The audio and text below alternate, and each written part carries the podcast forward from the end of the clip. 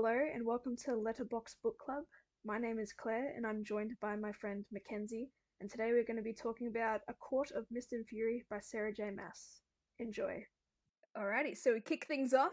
Feyre is back in the spring court with Tamlin, um, our boy, and things things are looking pretty good. You wouldn't you say, Kenzie? Like they're engaged now. Mm, You know, having a Yeah. wedding wedding to prepare. in terms of yeah, in terms of immediate reaction, it seems to be going quite well. Apart from you know the PTSD. Yeah, a lot of nightmares, and even Tamlin's kind of suffering a little bit, but he he's kind of not really, you know, paying much attention to that, unfortunately, which is pretty rude considering you're about to be engaged to this chick. But yeah, so we are introduced to another character, um, who is very prominent early on, Ianthe, and yeah, she's um, anyway, she she's pretty much you know bustling about, helping helping with the the wedding preparations. she's one of the high priestesses. And that's cool that we get a little bit more like world building early on. Because I always thought it was like up to this point, I get confused about what the actual like social hierarchy is. Because yeah, you got your high lords and you got your priestesses, and we've got the other other peoples that are coming towards the end of the book, and it's like ugh, so much.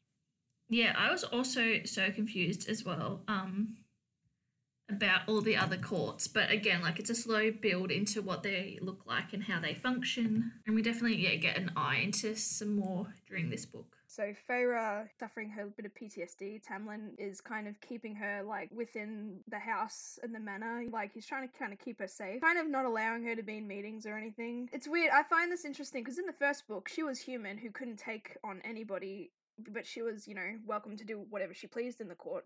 But now that she's like high fae, she is is capable of withstanding her own if she put her mind to it. But you know she's I think of I think Tamlin is just so scared as well because he know oh well they don't it's not confirmed but they think that she has the other High Lord's powers. So he's just like I don't want them to come and kill you. So he's being protective. I'm just playing the devil's advocate.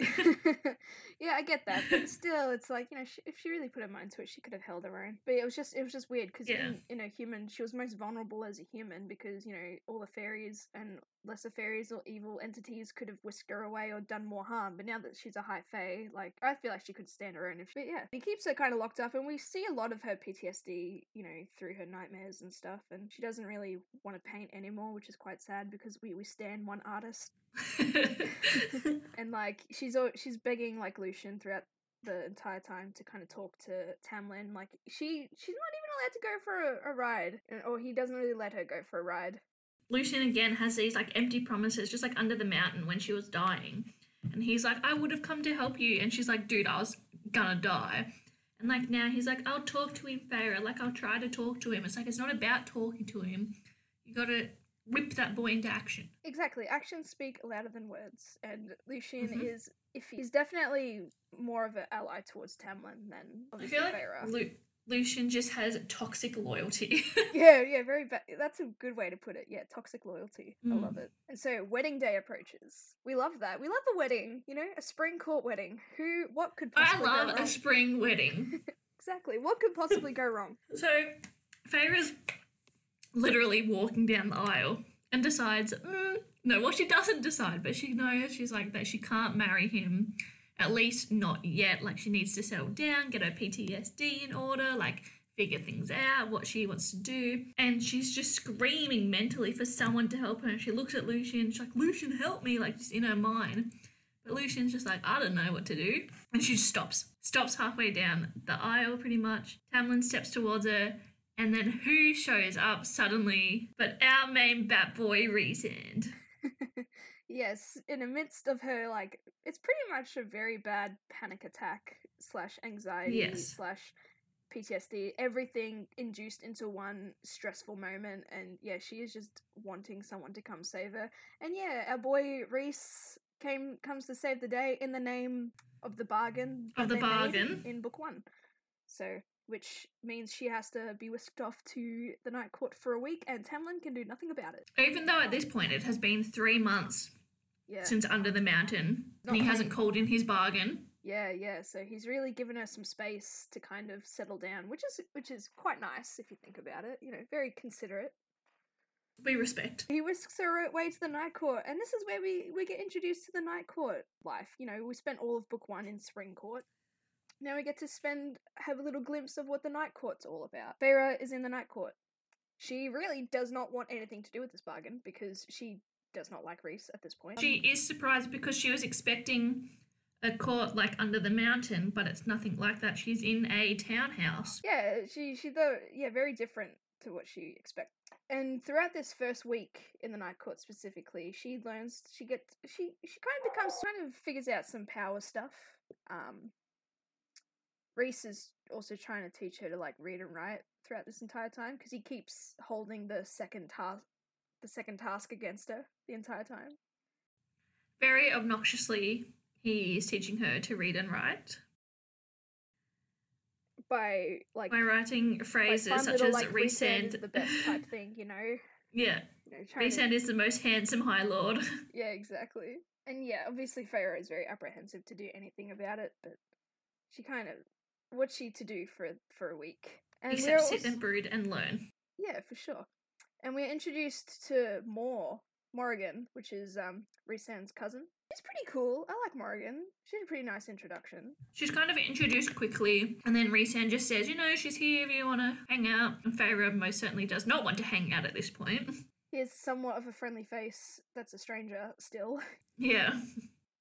But Mor really wants to get to know Feyre, which is quite nice. You know, to have that sort of like nice attention. Whereas, like, in the, whereas in the first book, you know, Lucien and Alis, they were all like, "Why is this human here?" You know.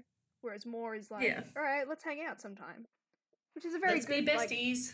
yeah, exactly. Which is a good little contrast. I, I know they don't meet in this first week, but pretty much throughout the, the book, we meet Night Court crew, which I like to dub them as. Um, we meet Cassian, Azriel, and Amren, the main Rhys's Mhm. main inner circle. Yep.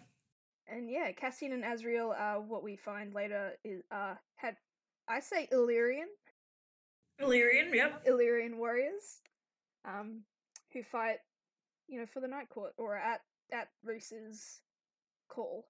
Disposal. And Amren is described as a creature that's actually not from Prythian.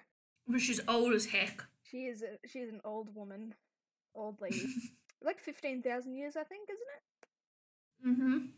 Yeah, Yeah, at she's least. not of this world, from a different kind of like other world dimension type thing, which I thought was very Mhm. interesting But- for a this type of fantasy type of series. I thought every you know The Night Court crew were not under the mountain for 50 years.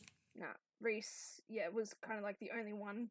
He was like that representative. At this first week, we learn that the temple of I pronounce it like Cesare because like it's I feel like it's like an Italian type thing or ancient Roman. Cesare.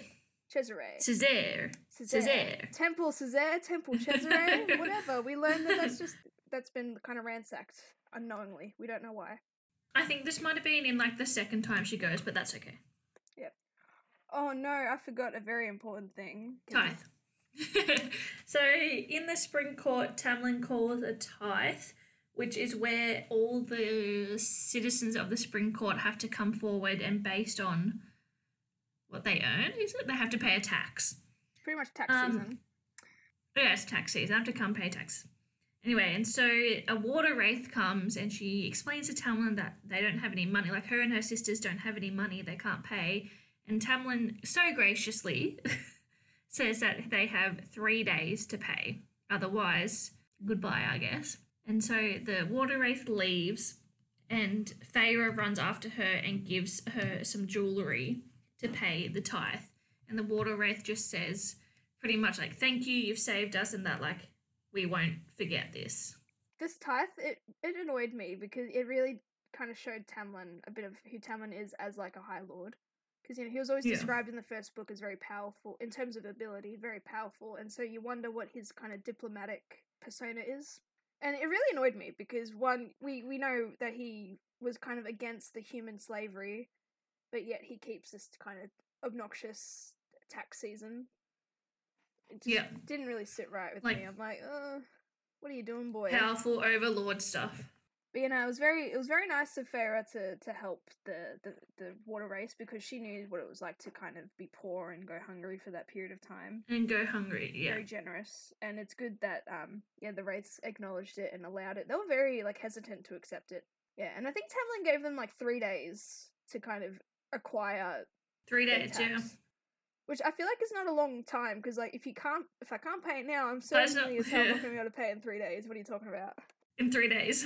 yeah, and it was annoying how like all those riches kind of just went to went to Tamlin essentially, like that pays for you know his food, his servants, like Especially when they're all trying to rebuild the spring court. Yeah, after it was terrorized by Amarantha and all that. Yeah, you'd think he'd be a bit Yeah, more why not?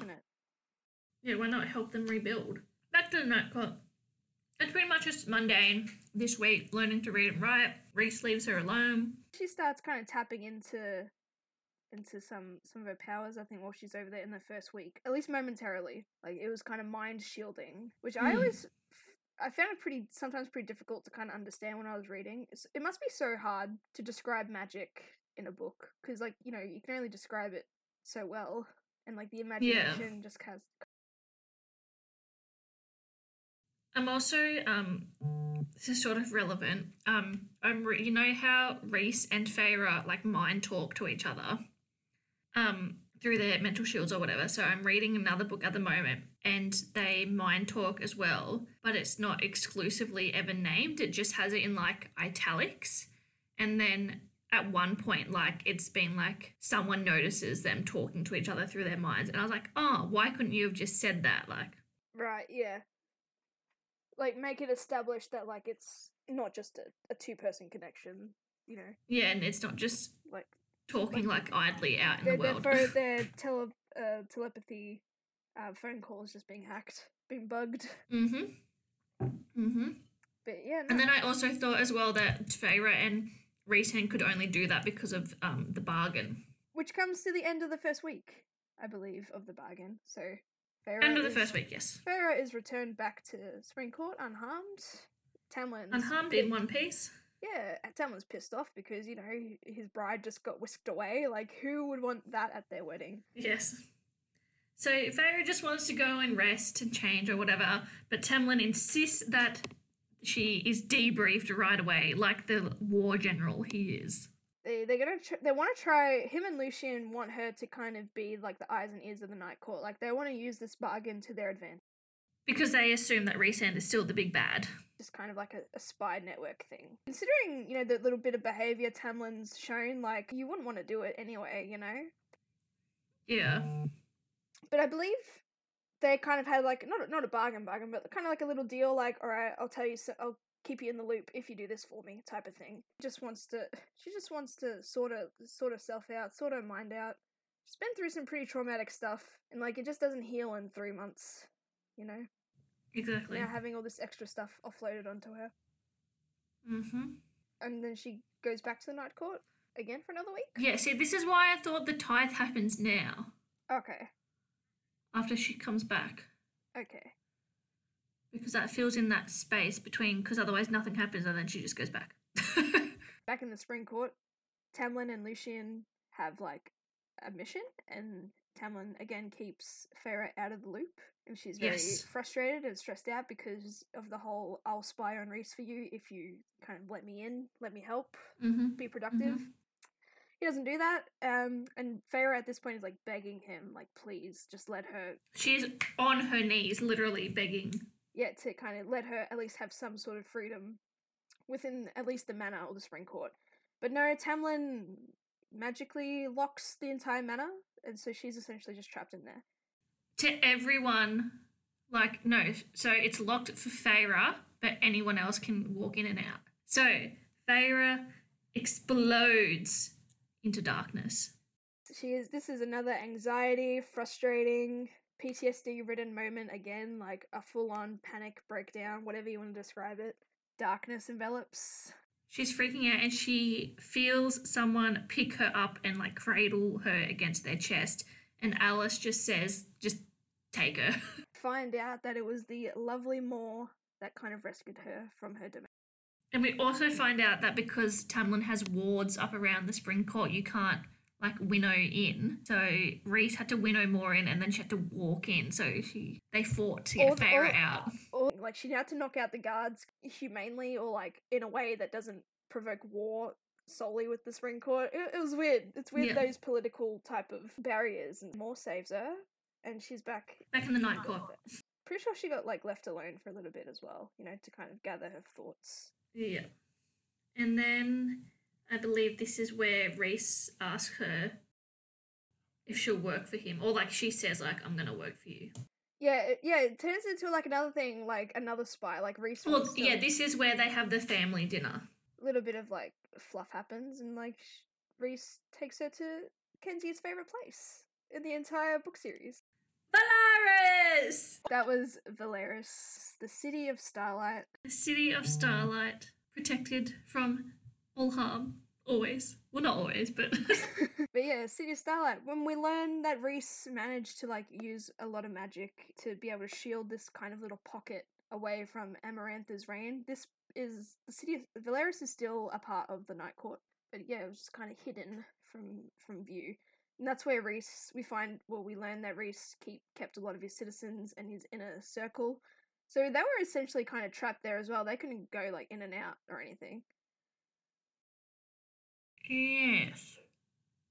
I'm not sure of the actual semantics of that, but Rhys takes her to the House of Wind as well, which is his kind of private residence. Or was it another he, I think it's like a diplomatic. townhouse and House of Wind? House of Wind is like And the House fam- of Wind. like kind of fam- quote unquote family home. Yeah, I think that's like the like the diplomatic, like an embassy. Right. Yep.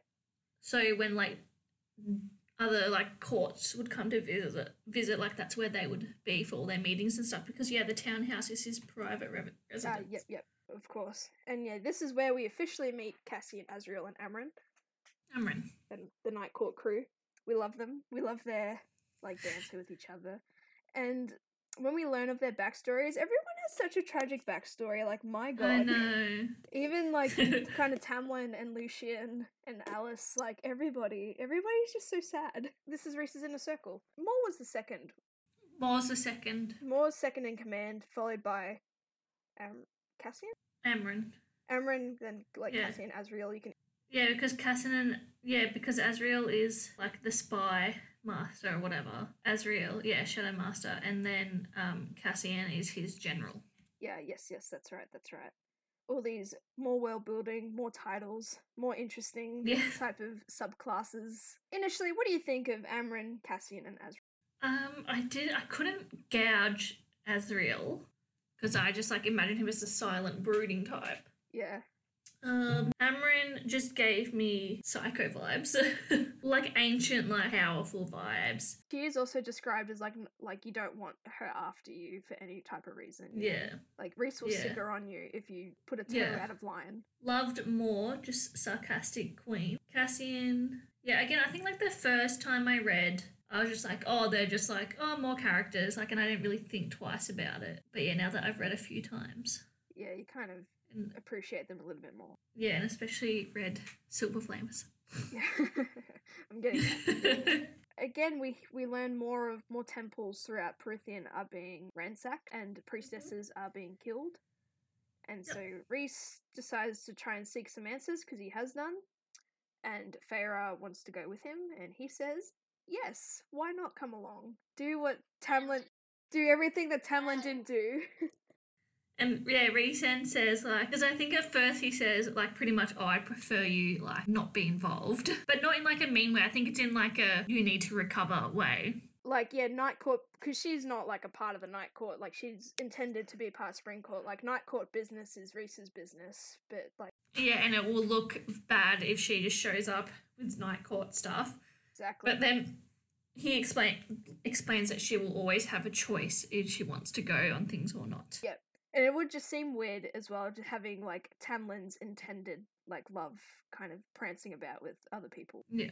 Especially like rumors and talk would have already been spread about her being whisked away. Yes, stolen. The Rhys take Feyre to a pretty wicked place in the Night Court called the prison, and he meets uh like a very powerful ancient as well entity called uh, the Bone Carver. Who has answers for everything. Exactly. Think of like the cereal. It's like the night court cereal, if you will, for the Yes, most part. but you pretty sure you have to answer specific questions. Ah, yes, and it's it's more of a it's a thought for a thought type of thing. Like you know, a two Yeah. street. But um, and I think he he prefer he given his name is Bone Carver, like you have to gift him with some type of bones or. Bone. And beforehand, Amren gives her gives Feyre like a little like an amulet to borrow that doesn't allow her to be trapped in the prison, which I never really understood.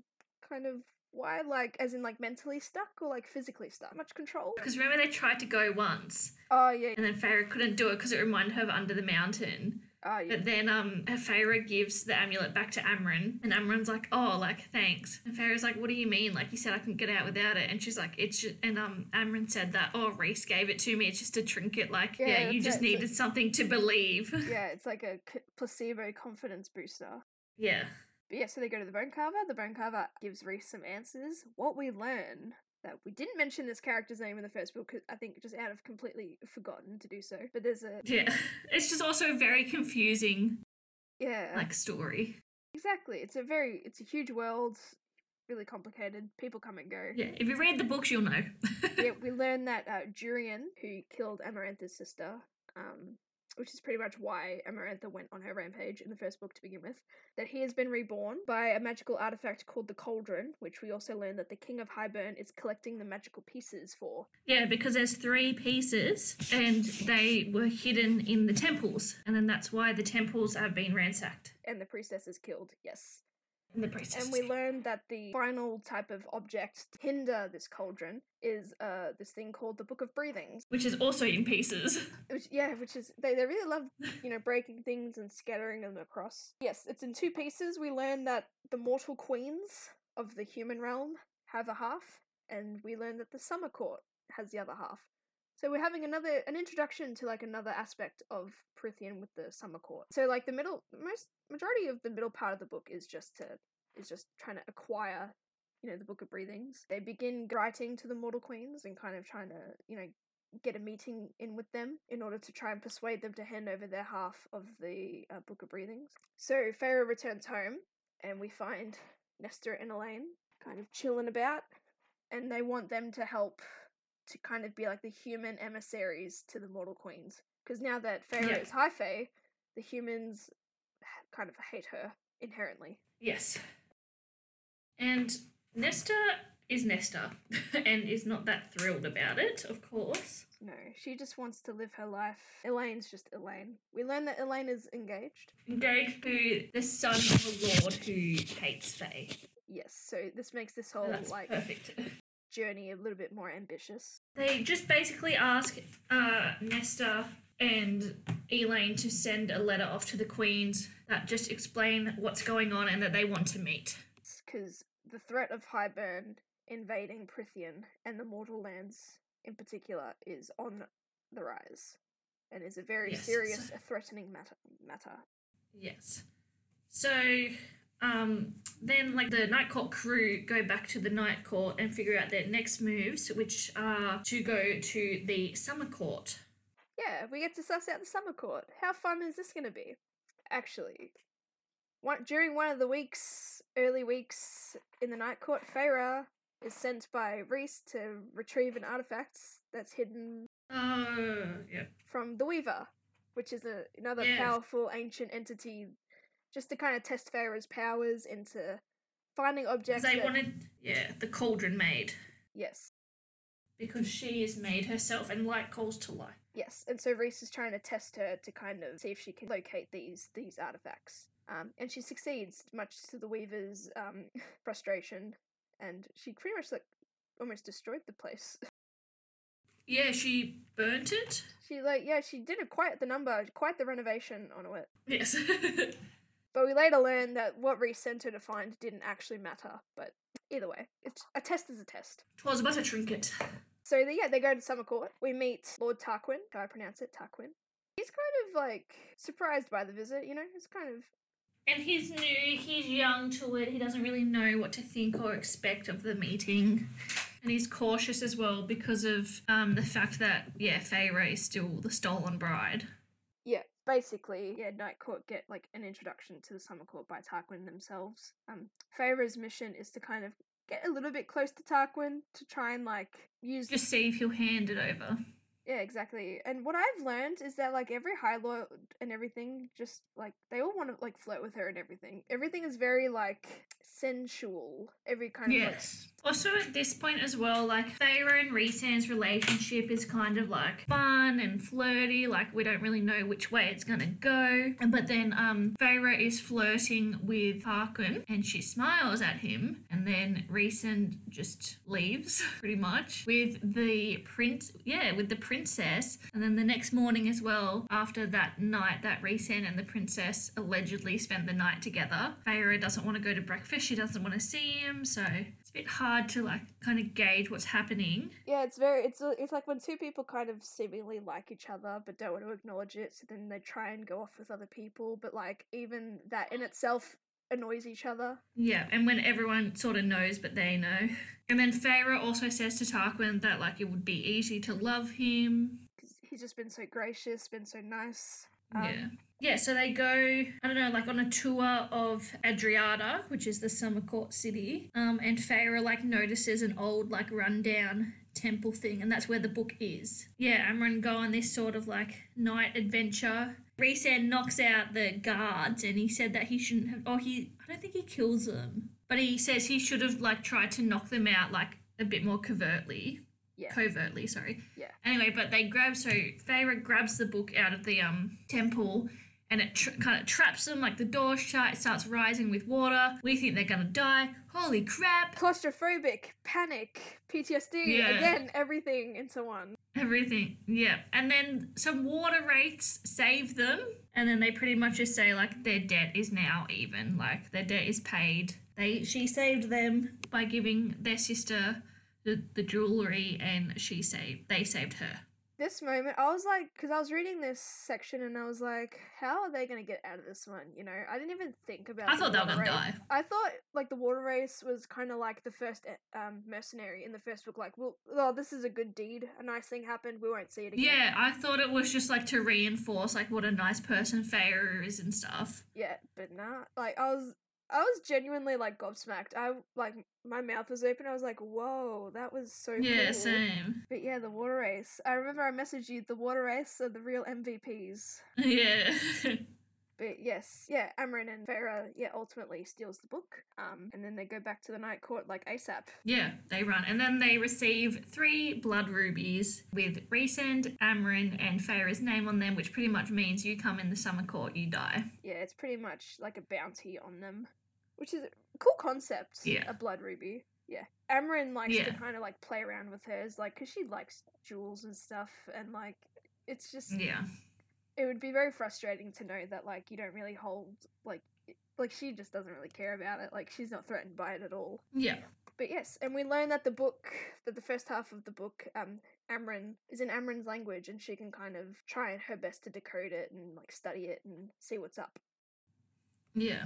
Um I'm just trying to work out the timeline. So first they go back, they hear from the queens, and then they go back, they travel with them and they tell them what's gonna happen. Like Kurt Hybern wants to break the wall and they don't really and they say they need the book and the queens don't want to give them the book, but then Morrigan shares with them what will happen if Hybern breaks a rule and invades. Um, and they agree to think about handing the book over, but they need to see proof that Rhysand is not the monster that he's rumored to be. Um, and as proof of this, Rhysand decides to show them Velaris, but he will not let them in, but they need the orb to show them. So this is where they go to the Court of Nightmares, Yeah.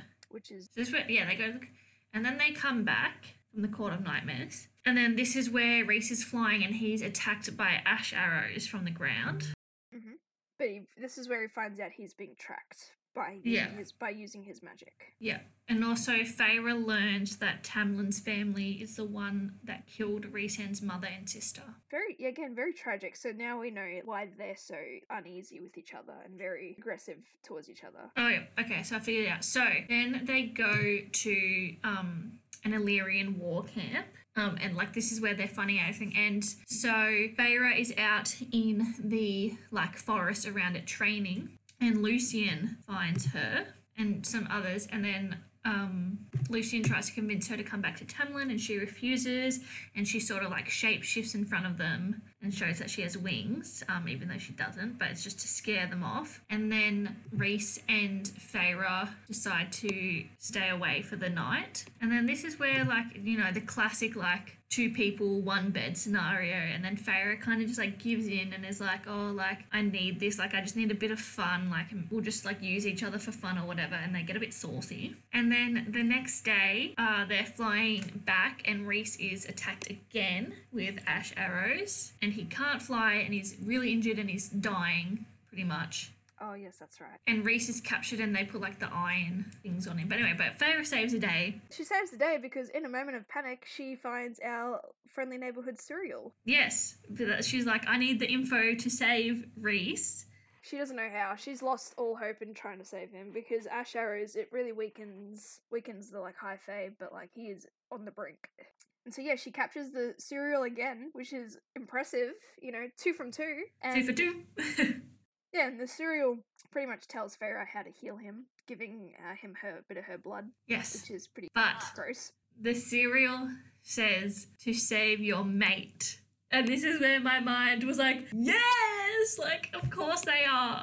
yeah, I mean, yeah, it's the whole like their relationship has set up to being like like that love triangle, like Tamlin, Rhys, um, Feyre. You know what destroys ships? Cannon. It is Cannon that Rhys and Feyre are, are mates. And so she's kind of like bewildered by that. She's like, uh, what? But she goes back, yeah, to Rhys, saves him. but she asks the Suriel if Rhys knew. And the Suriel reveals that, yes, Rhys did know that they were mates. So she's kind of a little bit peeved that, you know, again, she's Yeah. kind of like the last to know. This is kind of the theme of the book, you know, being the last to know everything. Yeah. So she heals him just like enough to get him back to the war camp. And they, she pretty much just drags him back and then leaves him in the mud and tells Mor to just take her far away because she's pissed. Mor takes her to a cabin in the woods, if you will, but it's a nice cabin in the woods. And Mor just reveals that like this is just another cabin that's um magic-fied, like no one can get in pretty much, and the cabin will provide whatever you want. And then so Feyre's there for a week, and she finally decides to paint again, and she paints the whole cabin. She paints just like really weird the way it's described, but she paints like the eyes of Amren and Cassian and Azriel and Mor and Rhys, and she just paints and paints and paints. And Mor comes up to visit her at one point and like just says, you know, like everything's okay, but you gotta like let Rhys in pretty much whatever. And then she leaves again, and then Feyre thinks it's Mor coming back. There's banging on the door, but she opens the door and it's Rhys. They pretty much just reconcile. They reconcile, so Feyre heats him up some soup, good soup, Good soup. and then they uh, consummate their mating bond. yes. And he tells her his whole story about how he knew when he knew. It really does tie back to the um to the first book. Just that the whole revelation, it was just like, whoa, it all makes sense. You just Yeah. gotta have a bit of patience. Yeah, and when like the first time he saw her at like the fire night and he said like there you are, I've been looking for you. Yeah. Like it wasn't just a throwaway line to get the bad Fae or Feyre. It wasn't like a creepy type of thing. It was Yeah, like, and he'd been getting visions of like the paintings that she was drawing on the like drawers at her house when she was human. known for a very long time. And the fact it, it kind of killed him that he waited that three months, you know, before even claiming the first week of the bargain. Like, he really gave her time and the chance to kind of choose because we learn eventually that, like, you can reject, like, a mating bond, and he's just giving her Hmm. all the choice in the world to kind of figure herself out Yeah. prior to this moment. Like, because it's easy. Unlike someone else that we know who seems to be entitled to their mate when we find that out. yes. And then they go back to the night court and everyone's pretty much happy because everyone knew. yeah, yeah. Everyone was just trying not to tell it. Yeah. Or at least had a Um, feeling. Yeah. So then it comes time. Amren has figured out the book. Um, I think they finally hear back from the queen, and they show them uh, Velaris because they have the orb now, Oh yeah, yeah. yeah. and the the queens uh, still refuse to give them the book. So they, Oh yeah, they leave. The queens leave, but one queen has snuck the book away and left it for them. yes, yes, and Cassian seems to kind of suddenly throughout this entire process kind of um, wants to protect Feyre's like sisters. So he Yeah, he vows to protect them. So Amren finally decodes the book, but there's an attack on Velaris from Hybern. Yeah, I hated Um, that. I hated that. Yeah, like, which no. which ultimately means that the queens have sold them out. Um, but it's very quick and fair. It's just a demonstration, I think, just a fast way to demonstrate the wrath of Feyre's power. as She holds off many creatures and she kills the Attor. Yeah, very yeah, and a show of strength for like the inner circle as well, because everyone kind of went went in to save them. Yeah. Um, So they decide now is the time to act. They need to sneak into Hybern and nullify the cauldron. So Feyre has to like touch it and like speak a language or whatever. Um, but things go wrong. of course, Which of no course one, they no one can ever have a perfect plan. yeah, and the group is captured by big reveal Jurian, who has been remade. The carver say that, but yes, it was weird to Yes. know that yeah, Jurian was the one to actually capture. Because Jurian is human. This is where we meet the King of Hybern for the first time. So the king holds like their magic and they can't do anything and he threatens to kill Azriel. Like Azriel's wings I think are shredded apart. Cassian's. They he used Azriel as kind of like the the kind of stress ball. Like, oh, if you hurt me, he's the pin. Oh, yeah, no, I remember what if happens. they have one toe out of line, Azriel is done for. Which how dare they hurt our boy? You know, Yeah. he just he just wants to do his work and be a good guy. So they're yeah, kind of like brought into another room and Lucien's there, Yeah. Tamlin's there, and Feyre's sisters have been captured as well. So Tamlin has sold them out. Sold them out to the to the King of Hybern. He has pledged kind of his allegiance to them in order for the Spring Court safety and also to Mhm. bring Feyre back. The Mortal Queens, and we learn that Ian, Ian, Ianthe is the one who threw Feyre's sisters under the bus and to kind of use them as collateral. So the queens ultimately sold them out because the queens want to become immortal. And the king basically says, okay, like you can go into the cauldron and that will make you mortal, uh, immortal. They're hesitant. So instead he throws in Feyre's sisters.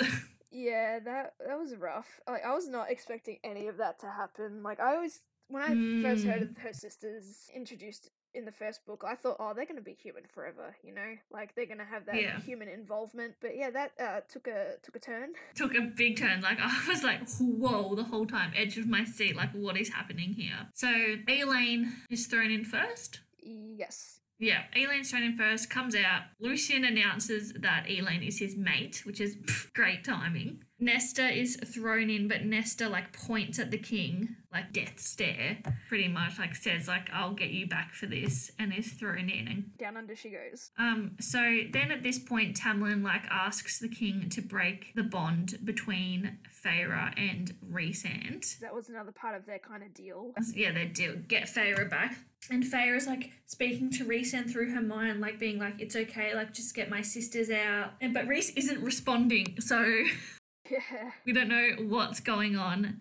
So basically, um, the king breaks their bond, and then Feyre, we learn, but is pretending, and she comes out and is all like, "Oh my gosh!" Like pretty much just pretends Rhysand like stole her. Uh, Had her like under a spell type of thing. Like she used she puts on a little performance explosion type yeah, thing. Bright yeah. light and then she poses oh it's um oh i've been under a spell oh tamlin you've saved me blah blah blah blah Yeah, and they pull off like her right glove or whatever, and there's no tattoo anymore. So Tamlin believes that this is over. the bond is broken The bond is broken, and then they go back to the spring court. But then, and then Rhysand reveals that if they had taken off her other glove, they would have on her other arm. They would have found a matching tattoo because the night before they went to a priest. yeah we learned that was yeah kind of like like off-screen moment we learned that they um that the mating bond was verified by a priestess and they were essentially yeah inducted as like the high lady Yeah. So now she is a spy. again which is brings us back to the beginning of the book where she was asked to be a spy to begin with Yes. this is an intense book so much happened so Yeah. much world building so much to talk Yeah. about So this is still, I think, my favorite book of the whole series at the moment because there's still another book coming. Um, I just think, yeah, it's so it's done so well. Like there's so much that happens, so much world building, and then all like the revelations of what's what's happening. It's just brilliant writing.